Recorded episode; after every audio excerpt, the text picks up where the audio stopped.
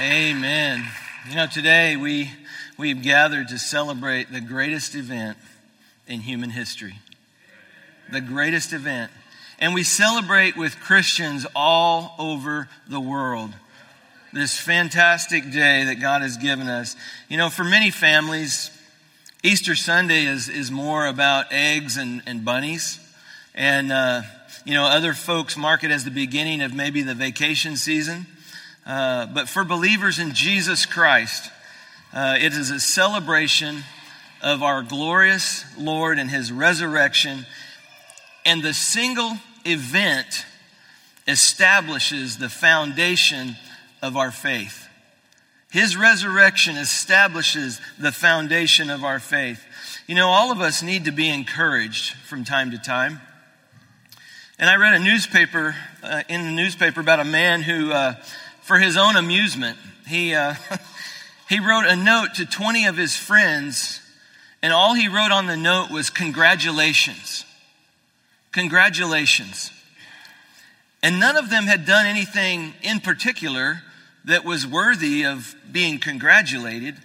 He just wanted to see their reaction. And you know what? Every one of them, all 20, returned a thank you note without questioning why the message had been sent. I mean, we all need encouragement. We all need that. You know, the disciples of Jesus Christ, they, they certainly needed some encouragement after Jesus was crucified. I mean, you think about this. All their hopes, all their dreams uh, seem to have been crashing down with, with every strike of that hammer blow as they, as they nailed Jesus to the cross. They were probably thinking, man, we, we thought he was coming in to be coronated as king, and now he's being crucified on the cross. But as the songwriter puts it, then came the morning. Then came the morning. You see, resurrection morning, the realization came that Jesus was no longer dead.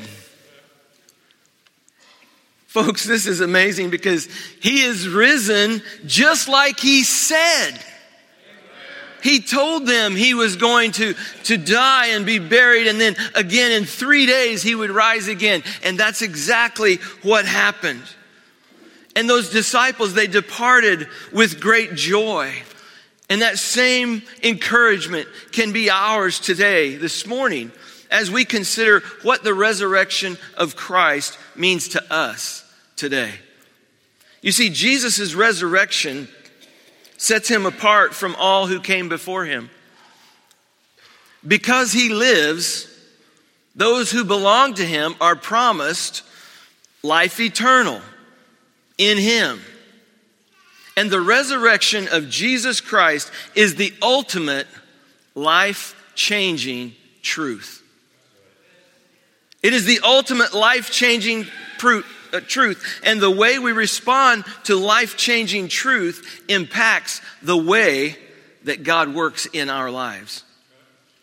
If you have your scripture and want to open up, we're going to be in Matthew chapter 28. We're going to be, um, I'm going to read this, this chapter, and it's a little bit lengthy. There's 20 verses, but we're going to cover those this morning. And, you know, his resurrection is the source and the assurance of our hope this morning. And our text records the events of Resurrection Sunday.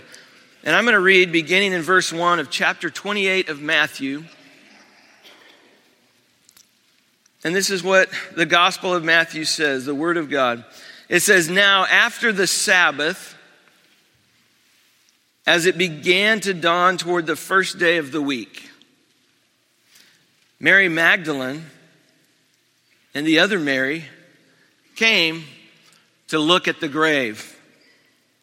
And behold, a severe earthquake had occurred, for an angel of the Lord descended from heaven and came and rolled away the stone and sat upon it. And his appearance was like lightning, and his clothes as white as snow. The guards shook for fear of him and became like dead men. The angel said to the women, Do not be afraid, for I know that you are looking for Jesus who has been crucified. He is not here, for he has risen just as he said. Come, see the place where he was lying. Go quickly and tell his disciples that he has risen from the dead. And behold, he is going ahead of you into Galilee. There you will see him. Behold, I have told you. And they left the tomb quickly with fear and great joy. And they ran to report it to his disciples. Verse 9 And behold, Jesus met them and greeted them. And when they came up and took hold of his feet, and, excuse me, and they came up and took hold of his feet and worshiped him. And then Jesus said to them, Do not be afraid. Go and take word to my brethren to leave for Galilee, and there they will see me. Verse 11. Now, while they were on their way, some of the guard came into the city and reported to the chief priests all that had happened. And when they had assembled with the elders and consulted together, they gave a large sum of money to the soldiers and said, You are to say, his disciples came by night and stole him away while we were asleep. And if this should come to the governor's ears, we will win him over and keep you out of trouble. And they took the money and did as they had been instructed. And this story was widely spread among the Jews and is to this day. But the eleven disciples proceeded to Galilee, to the mountain which Jesus had designated. And when they saw him, they worshiped him, but some were doubtful. And Jesus came up and spoke to them, saying, All authority has been given to me in heaven and on earth. Go therefore and make disciples of all the nations, baptizing them in the name of the Father and the Son and the Holy Spirit, teaching them to observe all that I have commanded you. And lo, I am with you always, even to the end of the age. Lord Jesus, we thank you. We thank you for what you did on the cross for us. We thank you that, that you rose again. We thank you for your resurrection. And that same power that, that, that raised you from the grave will raise us on that day. And Father, we, we look forward with hope to that. And Father, we're so thankful for our salvation.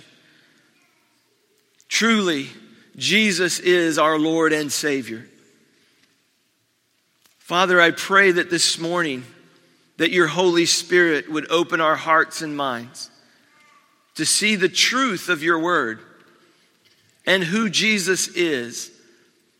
And Father, that we would be impacted by that for all eternity. We love you and we praise you in Jesus' name. Amen.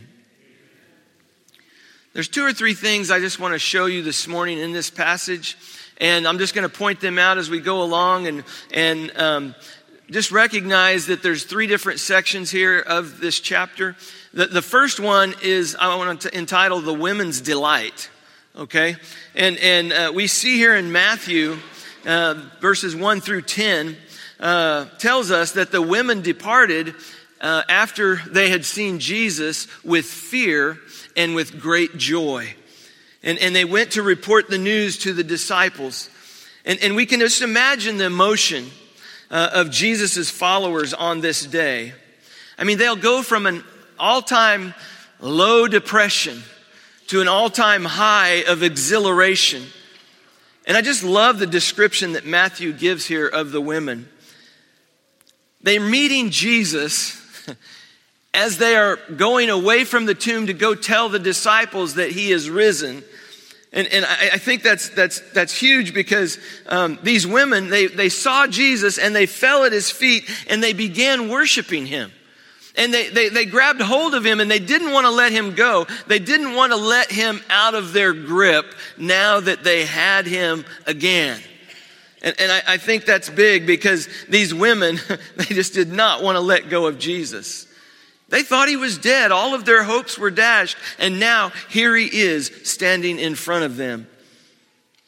Maybe they were coming to pray. Maybe they were coming to meditate to the place where the, the, his body had been buried. Maybe they were coming to, to check on things. And, and for whatever reason, we're told in, in, in verse, um, I believe it's verse one there, it says, And the other Mary came to look at the grave.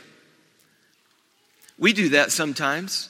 When a loved one of ours passes away, and they're buried and they're, they're in the cemetery there. Uh, we, we go to the cemetery and we, we visit there.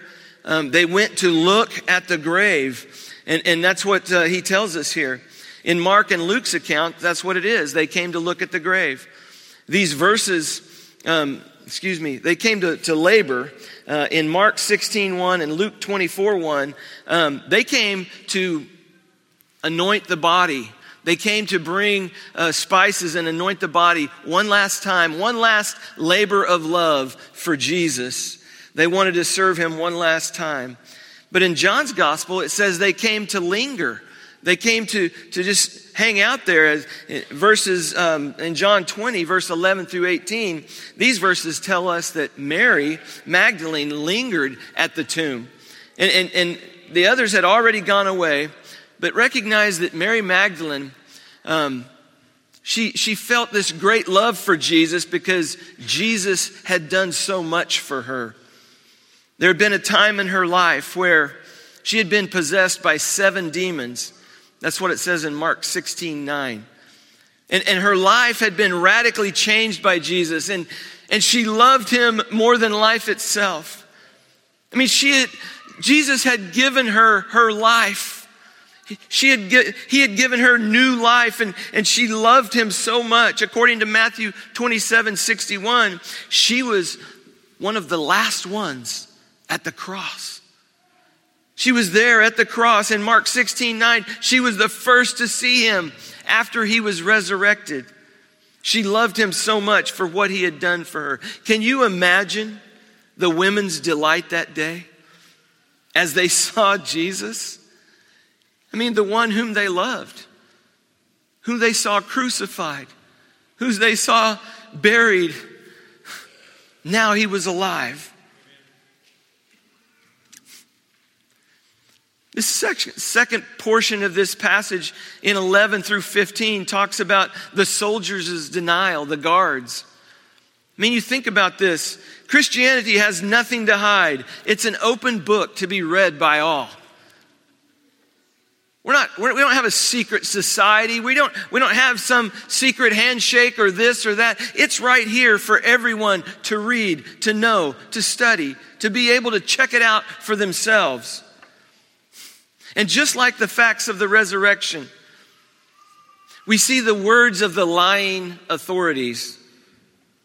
And it's told quite simply. I mean, think about this. The soldiers, the soldiers were as prompt as the women. My question is this Did the soldiers see Jesus alive? Did the soldiers see Jesus alive? Did they know he was alive? There in verse uh, 11, it says, Some of the guard came into the city and reported to the chief priest all that had happened. Some of the guard. We don't know where all of them went. But we do know that some of them went and talked to the chief priests. And Matthew explains it for us, and he does a good job here. He, he explains the source of the lie about what happened to the body of Jesus. The lie about the, the disciples, you know, stealing the body of Jesus. And everything is reported in a very matter of fact style. I think it's interesting that these guards that they put at the tomb, they reported all that happened there. That's what scripture says. They reported all that happened there. And so the Jewish leaders were, were given authentic testimony, I want to say by credible witnesses. They were eyewitnesses, and they chose who would be there. The, the Jewish leaders They picked these guards. They handpicked them. They put, made sure they were Roman guards. They demanded the seal on the tomb. Uh, these witnesses that were on duty at the grave gave testimony to what they saw at the tomb. And they stated that the body of Jesus was supernaturally removed from the grave. Now we read that they, they were there and, and it was like they were dead men. The guard, verse 4, the guards shook for fear of him and became like dead men. You know, when you get an eyewitness report like this, you're forced to decide either to accept it or to come up with some rationalizations and defenses for your lies. It was the religious leaders. They had the reality of the empty tomb and they knew something extraordinary had happened, but they had no body. They didn't know what happened to the body of Jesus. And if you can't produce the body, then your only alternative is to pay off the soldiers with a large bribe. They paid them a large sum of money, it was substantial. But the fact is still clear the body of Jesus was not stolen, it was raised to life. See, the Roman soldiers had to say, We were sleeping while on duty as guards at the tomb, and Jesus' disciples came during the night and stole the body. All I'm going to say is there must have been a substantial amount of money given to these soldiers to say that they were asleep while on duty. I mean, this is a serious military offense that would have brought down the heaviest Roman military penalty on them. If they were asleep, they could not have known it. And if one of them knew, he would have awakened the others. Either way, the soldiers would have committed a crime and it would have been severely disciplined. So, the plan of the Jewish authorities was pretty pathetic. Um, I'll tell you what, let's bribe the guards. I mean, think about it. They didn't have a plan for this. You know, it's their, their bumbling mistakes have cost them a whole lot more than 30 pieces of silver. I mean, how long do you think the guards would have kept quiet about what happened? Maybe till the money ran out. I mean, right? I mean, would you, if you were a Marine, would you have admitted to sleeping on duty? Oh, no way. There's no way anyone would do that. The chief priests were asking these seasoned Roman soldiers to sign their death warrant by saying they were asleep on the job. No one would have believed that for a moment. And how would they respond to their superiors when they said his disciples came by night and stole him away while we were asleep? My other question is this How would they know that if they were asleep? It's a fair question. But the crucial question would be what were you doing while this happened? While they're moving the stone and while they're stealing the body, what were you doing while this happened? Well, we were asleep.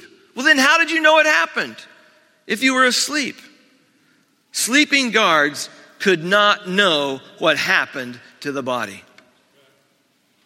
And the irony of it all the original plan that was put into action was to prevent this very thing from happening.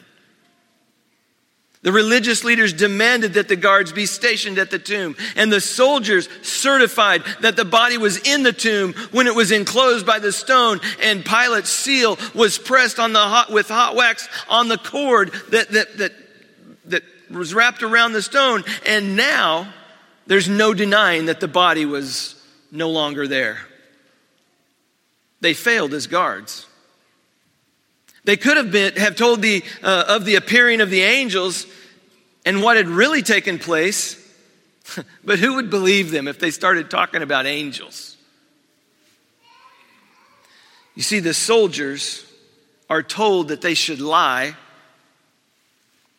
And if it should come to Pilate's ears, they would pay him off too.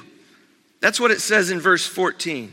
It says, And if this should come to the governor's ears, we will win him over and keep you out of trouble. You know, the historian Philo, he, he expressly states that Pilate was known for taking bribes.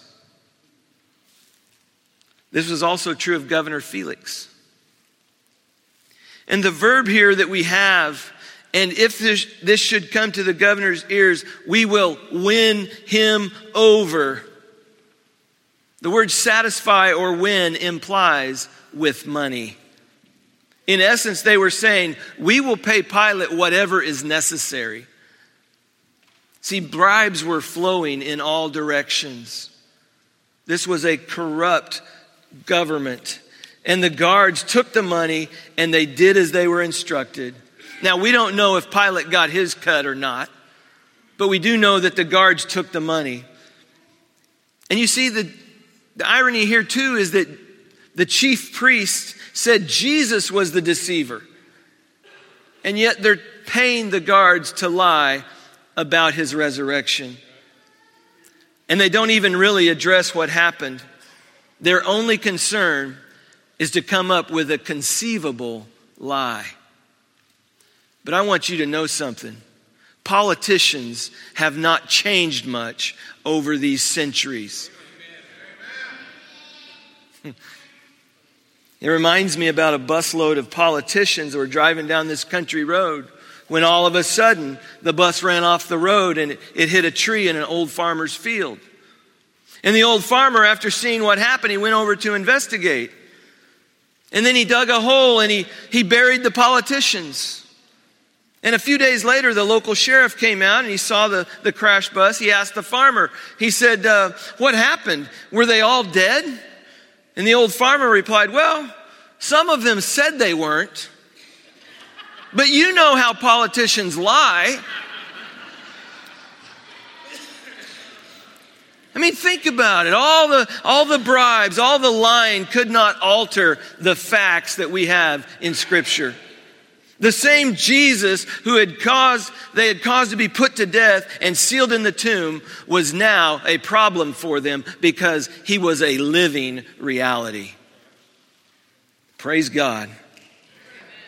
You know what happened to the lie when the news spread to the people that had actually seen Jesus alive.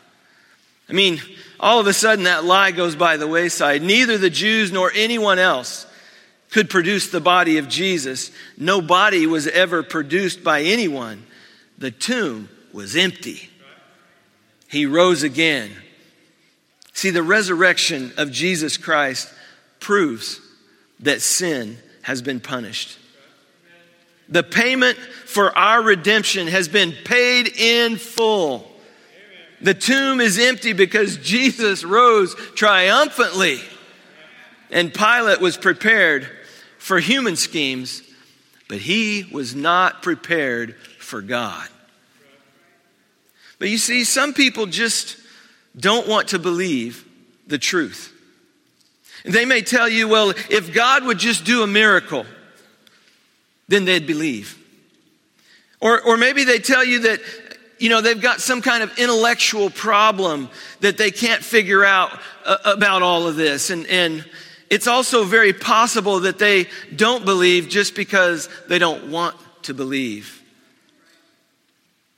But you see, this same group that we're talking about here was around when Jesus called Lazarus forth from the tomb. But instead of believing, they just wanted to get rid of the evidence. They set about to get rid of Lazarus and to get rid of Jesus. In the book of John, that is the turning point with the religious leaders in that day. When he raised Lazarus from the tomb, they said, We cannot have this guy walking the streets in Jerusalem. We must we got to get rid of him. We've got to do something about him because he threatens our power. And so that's set forth the plan to crucify Jesus. But you know, people have all kinds of excuses, all kinds of reasons for not believing in Jesus Christ. And here's what I want to challenge you with pray for softened hearts. Pray that the hardness of their heart would be softened. It's important to have good answers to people's questions. And it's important to display the power of God in your life. But it's also important that they have a heart that's ready to believe. And sometimes the best thing that we can do is to stay faithful in praying for those who do not know Jesus Christ. And lastly, I want to talk about the disciples' doubt. In verse 16 and following, see the disciples, when they see him, they worship him. But scripture says there was some of them that were doubtful. If Jesus had been raised from the dead, why has the rec- resurrection of all not taken place? Is probably one of the things they were thinking about. They thought from everything they had heard and read and been taught that the resurrection and the judgment were the last events in history, followed by the establishment of the eternal kingdom. And they were right. The old creation, though, has to limp along a little longer. But the disciples and us, we must believe that the new creation is already here. The old is gone, the new has come. Even as our outward man, which still partakes in this old world, is, is passing away, we understand that the inner man is being renewed day by day. That our strength is being renewed in the power of this new creation, in the power of the resurrected Christ. And one day, though our outward man has gone down to dust, still we shall be raised as Christ was raised in his glory. He's just the first fruits of this new harvest. We, we, we notice Jesus' assurance here as well. Jesus overcomes their doubt by preaching the gospel to them. I mean, he assures them that all authority in heaven and on earth has been given to him. See, this resurrection power in which he was raised is the basis of their existence and ours until the end of the age. Theologian uh, Timothy George, he says the message of Easter is that God left heaven to enter fully into this life, into a world that was wicked and evil.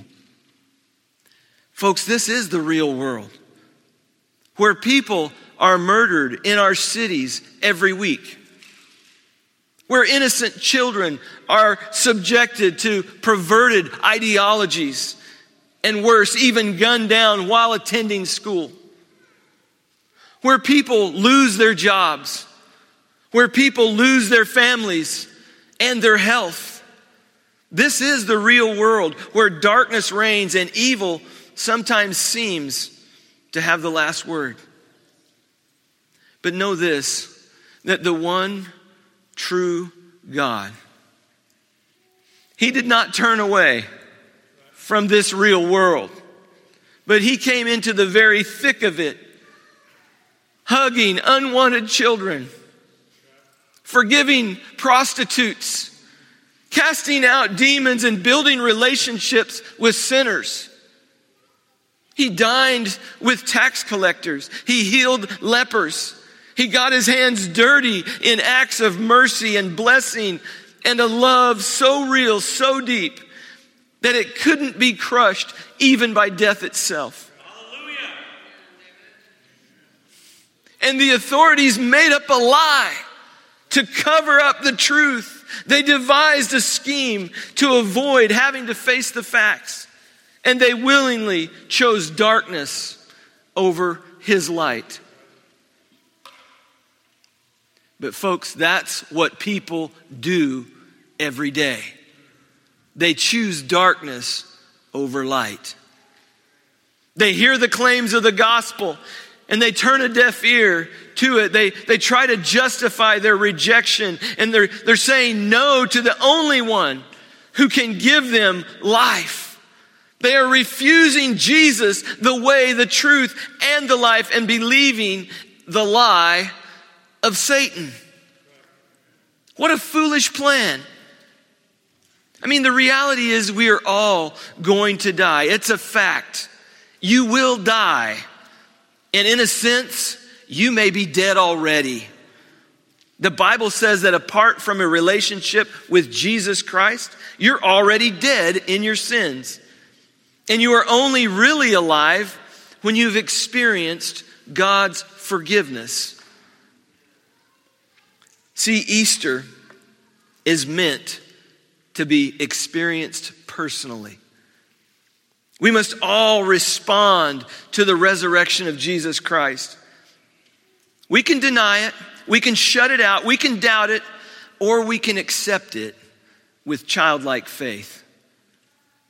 See, God desires to work in and through our lives, but we have to believe that He is who He says He is. I mean, respond to Jesus today and let God's truth work in your life.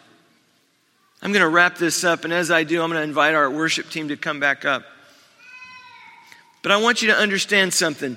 This passage starts with life. It starts with life, and it winds up as it tells a lie. And so I ask you this question Which has influenced you more? The life or the lie? See, I praise Jesus for the life. It's changed my life forever. And the events of that day will forever reverberate throughout eternity of what Jesus Christ did for you and for me. See, we have a song that the angels cannot sing. They are created beings that are fully obedient to God. They've never sinned. They've always been obedient to God. They've never been redeemed. They've never experienced amazing grace like we have. That's going to be a song that we sing in heaven, and they're just going to have to sit and listen. When we talk about how Jesus has redeemed us and that we know that our Redeemer lives, because he saved us. He gave us the freedom. He's done all of this for us. Those who come to Jesus by faith will be saved and become partakers of the life of God in Christ. Those who believe the lie, those who believe the lie are already condemned. They need Jesus and they need the life. Let me remind you that this was the first resurrection day. but it won't be the last. Because Jesus lives, those who place their, their faith in him will live too. And those graves, those in those graves, one day, on that day, will come forth. Woo!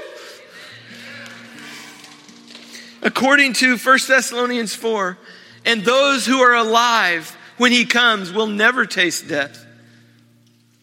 Because when he died, he tasted death for us. Thank God for that day when death lost its battle with life forever. Thank God for that first resurrection day. And if you know him, on that day, when, that, when he calls us forth, we will come out of that grave. What a blessing. I am so thankful for Jesus and what he has done. I'm so thankful for Easter. And if you're a believer in Christ, you have the same hope and the same joy. And we can go forth telling others about who Jesus is with great joy because he lives. Would you pray with me? Heavenly Father, we thank you for this time. And Father, in the moments that follow, we, we will have a, a response time to the truth that we've heard.